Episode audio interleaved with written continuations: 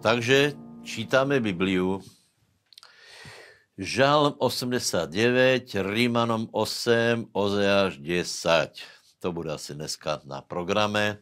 Žal 89, 1 až 8. E, samozřejmě znovu jsou tam e, chvály na všemohoucího, ale je tu, je tu změněná zajímavá věc, alebo zmluva, čtvrtý verš, že učinil jsem zmluvu se svým vyvoleným a ten vyvolený je Dávid. Hej. E, je to zmluva s Dávidom, o které se celkom málo hovorí, alebo vie, lebo víme, že Boh učinil e, zmluvy s lidma od Adama, cez Noacha, Abraháma, Možiša, potom zmluva s Kristom. A je celkom zajímavé, že Boh urobil zmluvu aj s Dávidom. Hej.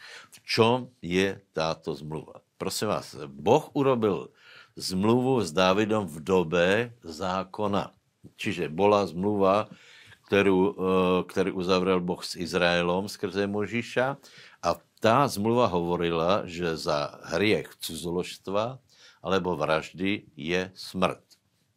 Bez výjimky. Tam není napísané, že krále se nebude týkat. Hej.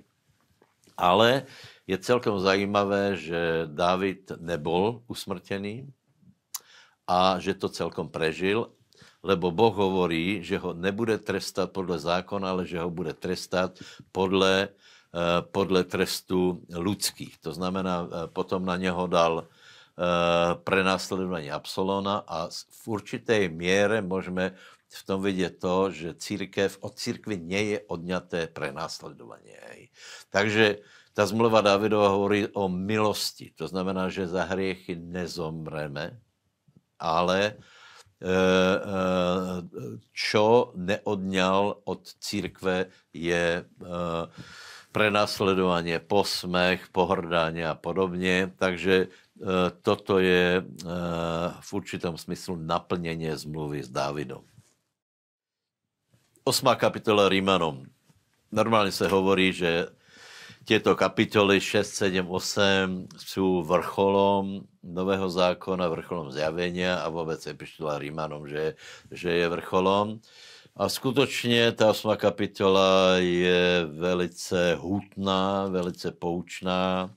A keďže máme se pozrieť na eh, verše od 18., tak tu je napísané o stavu stvorenia, stvorenstva, že celé vzdychá. Hej? Ono to je tak jednoducho napísané, že, že stvorenstvo vzdychá, ale skutečně, keď například se pozriete na přírodu, viete, ono, ono, ono se tak dobře na to pozerá, tak celá ta příroda je vlastně boj o prežitie, že jeden, jeden prenásleduje druhého, eh, zohnat potravu, obránit mláděta a podobně. Je v tom vela bolesti. Hej.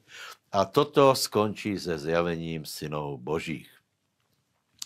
Potom je tu napísané aj e, několiko, několiko velice důležitých výrokov. 28. verš je, že všetko působí na dobré těm, ktorí milují Boha.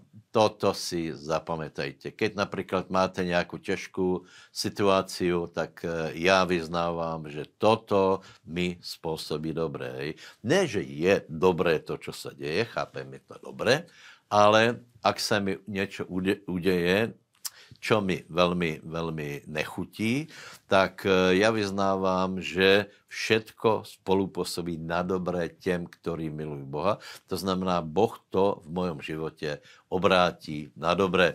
A potom tu je aj to, že nič nás nevě odlučit od lásky Kristovej.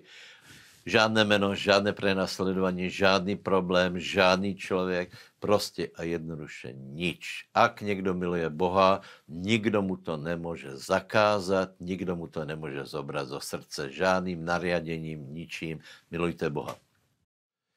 Prorok Ozeáš, kapitola 10 až 11, verš 11.